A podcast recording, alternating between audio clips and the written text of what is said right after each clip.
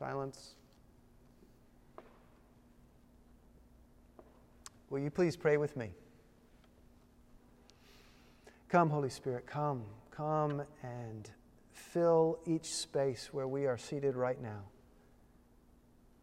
Lord, come and bring peace to our hearts. Soften our hearts to receive from you, from your word. Lord, fill us to overflowing. And Lord, speak through me now that my words would be your words and your truth would be spoken, heard, and received deep in our hearts here today. For we ask it in Jesus' name. Amen. Amen.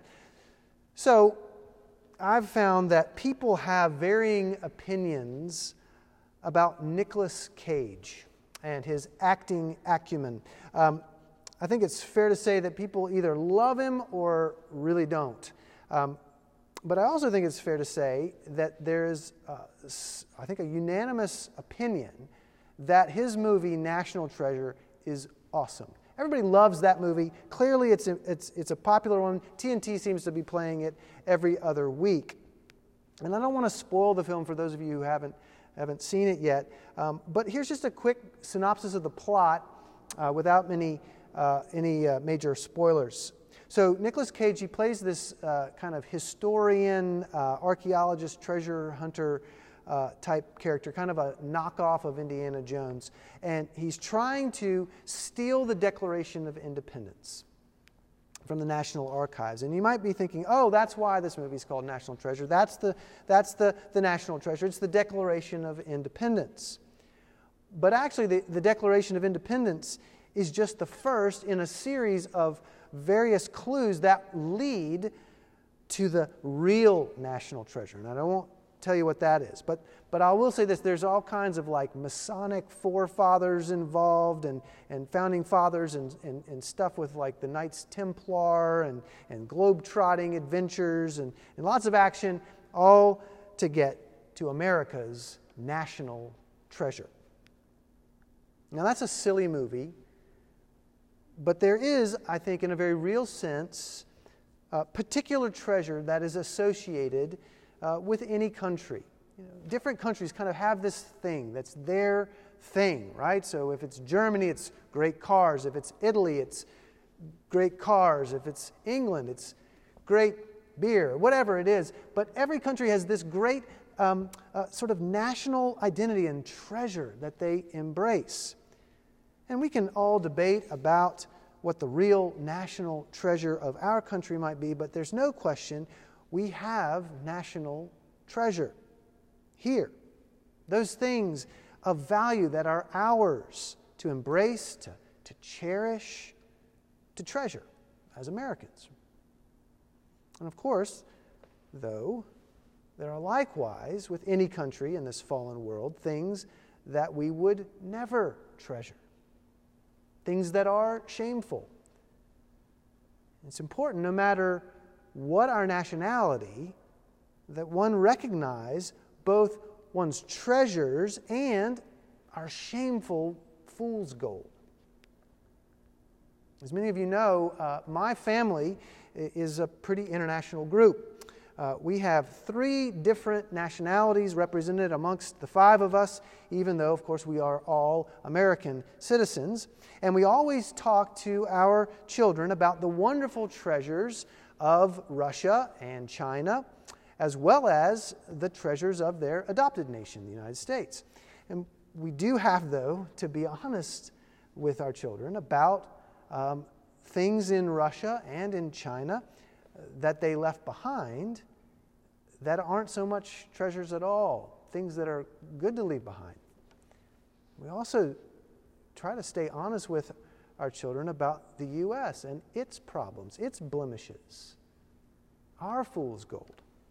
And really, our hope is that what we would all do, regardless of our nationality, is all understand that our various nationalities really aren't the ultimate thing, they aren't of ultimate importance. There is another country where we can all have citizenship, and that country has a national treasure that is infinitely precious. And in that country, there is no fool's gold. St. Paul, he wrote letters to people from all kinds of different nationalities. He himself was kind of a mixed bag uh, himself. He, he, he clearly identified as a Jew of the nation of Israel, but he also identified as a Roman citizen.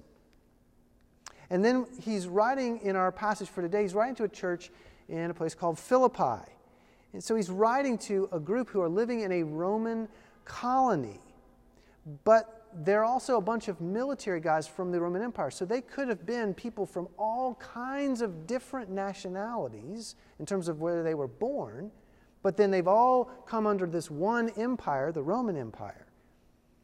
But they aren't exactly uh, enjoying all the treasures, at least not the audience of Paul's letter, the Christians.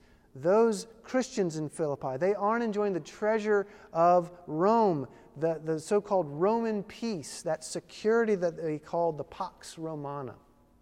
Now, as Christians, these uh, who are reading Paul's letter are enduring suffering and persecution. And so Paul is writing to them, and he is writing to remind them of that other country where they are citizens, their adopted country, the kingdom of God. And in our passage for today, from Paul's letter to the Philippians, we find him describing the national treasure of that other country, uh, the kingdom, and all the, the benefits that come from their citizenship in that better country. Uh, and I call it a better country. I love this verse that's in the book of Hebrews, chapter 11, verse 16. And this is what the hope is for the Philippians, it's what the hope is for each one of us. Uh, the writer of the Hebrews says in verse 16 of chapter 11, But as it is, they desire a better country, that is, a heavenly one. Therefore, God is not ashamed to be called their God, for he has prepared for them a city. So if you want to, uh, if you have a Bible with you, I encourage you to open them uh, to Philippians chapter 3, and we're looking at verses 12 uh, to the end of the chapter. And so Paul begins this passage, um, and, and he's describing this, this great national treasure uh, of the heavenly country. And he writes of obtaining that treasure. Uh, what he calls a prize. And he speaks of pressing on to make it his own. Uh, verse 14, he writes, uh, I press on toward the goal for the prize of the upward call of God in Christ Jesus. And he defines what that actual prize is a few verses uh, before, uh, what that upward call is in Christ Jesus. In verse 11, he says that that prize, that treasure, is resurrection from the dead. It's eternal life in the kingdom. And with this vision of, of the treasure, Paul reminds his uh, suffering readers who are living in the midst of this fallen uh, empire that with this treasure there is true wealth there for them. Only what Paul also reveals is that this wealth comes through a very different kind of economy. In the kingdom of God, the better country, there is an economy of grace rather than transaction. Just look at verse 12. Uh, Paul describes a very different order of things. He looks forward to obtaining the full measure of the treasure, uh, not once he accomplishes uh, something, but as a result of what Christ has already accomplished. He's looking forward to making this treasure his own, like holding it, not by virtue of his own merits, but by virtue of Christ Jesus' adoption, right? He says, Christ has made, uh, has made me his own. Christ Jesus has made me his own, verse 12. Um, we have in our family a, a, sweet photo of our daughter May, who is now tall and 16, but this is when she was a tiny little baby. And it's a picture of me holding her and, and lowering her and touching her little foot on the floor of the Detroit airport. Now, you may be wondering to yourself, like, that's a very strange photo to have, and why would that be such a precious photo to you uh, uh, uh, in your family? Well, it's this it's the moment that May set foot on American soil for the very first time. And in that moment, officially obtained her American citizenship. Now, mind you, Jenny and I had made her our own several days uh, prior. So, as we carried her from the baby home uh, uh, uh, and traveled from Siberia to Moscow, uh, from Moscow to Amsterdam, from Amsterdam to Detroit, across the Atlantic Ocean, all of those days, all of that time, she had not obtained the prize. But it would happen, quite apart from any of her own efforts or any merit that she might have because we had already made her our own. That's the economy of grace. You are my own, so you can obtain the treasure. Not if you obtain the treasure, well, then you'll become my own. Paul, later in verse 20, he drives this point home with what I think is a very intentional turn of phrase, whereby he calls Jesus Savior and Lord, in that order Savior and Lord. And that's in contrast to the Caesar, Caesar Nero at the time. Um, and the Philippians that are there receiving this letter, they would have known that the, one of the emperor's titles was Lord and Savior, right? In other words, the emperor must be your Lord, and then he will be your Savior. Give your fealty, and then you'll receive the Roman citizenship, and with that, the Roman peace. Jesus, by contrast, comes and saves, fealty or not, and gives you true peace in the knowledge that you have eternal life, the resurrection of the dead, forgiveness of sin, all of that. So then, won't you then follow this gracious Savior as your Lord? Yes, Savior and Lord, rather than Lord and Savior, grace instead of transaction. So I referred to the national treasure of the heavenly country as true wealth. What does that mean? Well, this economy of grace versus transaction gives us a wealth, a true wealth, and that is the second point that Paul makes to his Philippian readers. And it's this this treasure, this true wealth, because it is eternal. Paul uses the image of the body to uh, illustrate the fact that any treasure uh, the earthly empire might offer is genuinely, as I called it before, fool's gold because it is perishing. It won't last. He describes a powerful contrast with those who are not citizens of the better heavenly country, with those who are. He writes in verses 18 and 19 uh, For many of whom I have often told you and now tell you, even with tears, walk as enemies of the cross of Christ. Their end is destruction. Their God is their belly, and they glory in their shame, with minds set on earthly things. Contrast that uh, picture of gluttonous, shameful uh, destruction with what awaits the citizens of the heavenly country. Verse 21 The Savior the Lord Jesus Christ will transform our lowly body to be like his glorious body. By which Paul means Jesus Christ's resurrected eternal body. That will be what we obtain. And this treasure is eternal, it is not perishing. So, the kind of market based economy of supply and demand doesn't apply. There's no transaction, but rather grace. And there's no limits of the supply. Instead, there is infinite supply. Therefore, there can be infinite generosity.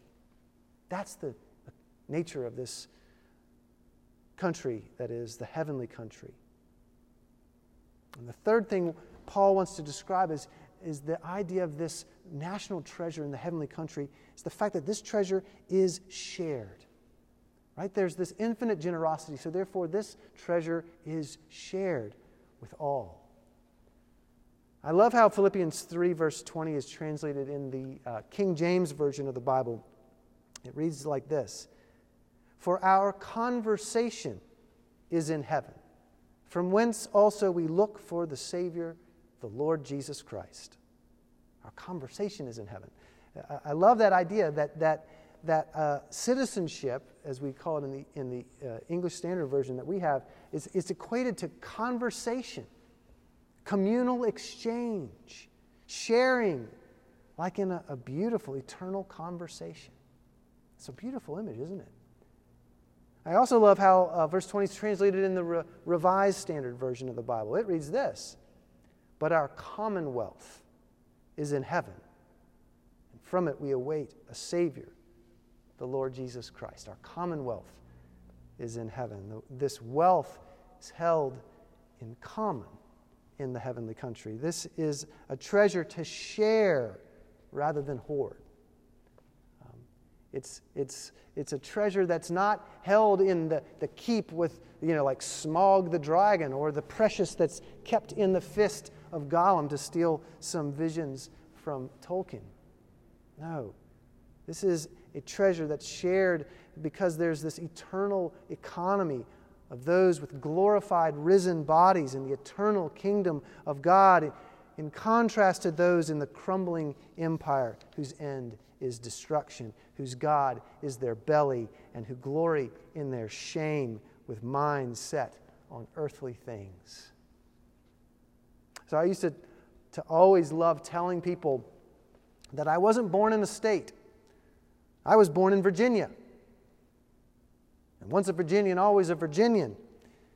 I was born in a commonwealth. And I had no idea what that meant. I just thought it sounded cool.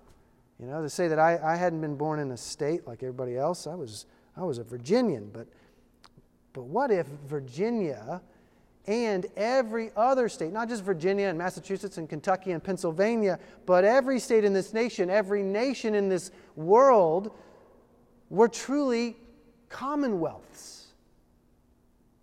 I think the only hope for that is if we, who call ourselves Christians, we who are, as uh, Paul suggests in verse 16, uh, only letting us hold true to what we have attained. If we who have attained this heavenly citizenship, if we operate out of that and hold true to that, that's the only hope of there being true commonwealth. Just think if we truly live as those who have this eternal national treasure of the heavenly country given to us by grace and not through some kind of transaction. Just think if we truly live as those whose citizenship, conversation, and commonwealth is in heaven. Don't we think that that might have some effect on the way we live even in these days here on earth, here in America, here in 2020, as we continue pressing on to make that prize of the upward call in Christ Jesus our own. You know, we are in, as I've said to many people recently, we are in fraught times. Whether it's the, the pandemic or this election cycle or the racial unrest, the protests and the riots and the, and the distrust and the vilification. These are very, very difficult. I would say these are frightening times that we face today. I think day in and day out, it is harder and harder sometimes to see the national treasures. We seem to see a whole lot more of the fool's gold. What is our hope in the midst of that? More than that, what is our call? Our hope is found in the national treasure, this gift of eternal life given to us by our Savior, who is our Lord, Jesus Christ. And as those who have received that, who have that blessed assurance in Christ Jesus, who can hold fast to that wonderful eternal treasure, we can be those who give and share and earnestly live as those who are in conversation, who are in a commonwealth as they are citizens of heaven. We will be much better citizens in this world, in this nation, as a result. And so we take great um, encouragement, even as the Philippians did, as Paul writes of this amazing good news. Not that I have already obtained this or am already perfect, but I press on to make it my own because Christ Jesus has made me his own. This is good news, friends. Hold true to it. Amen.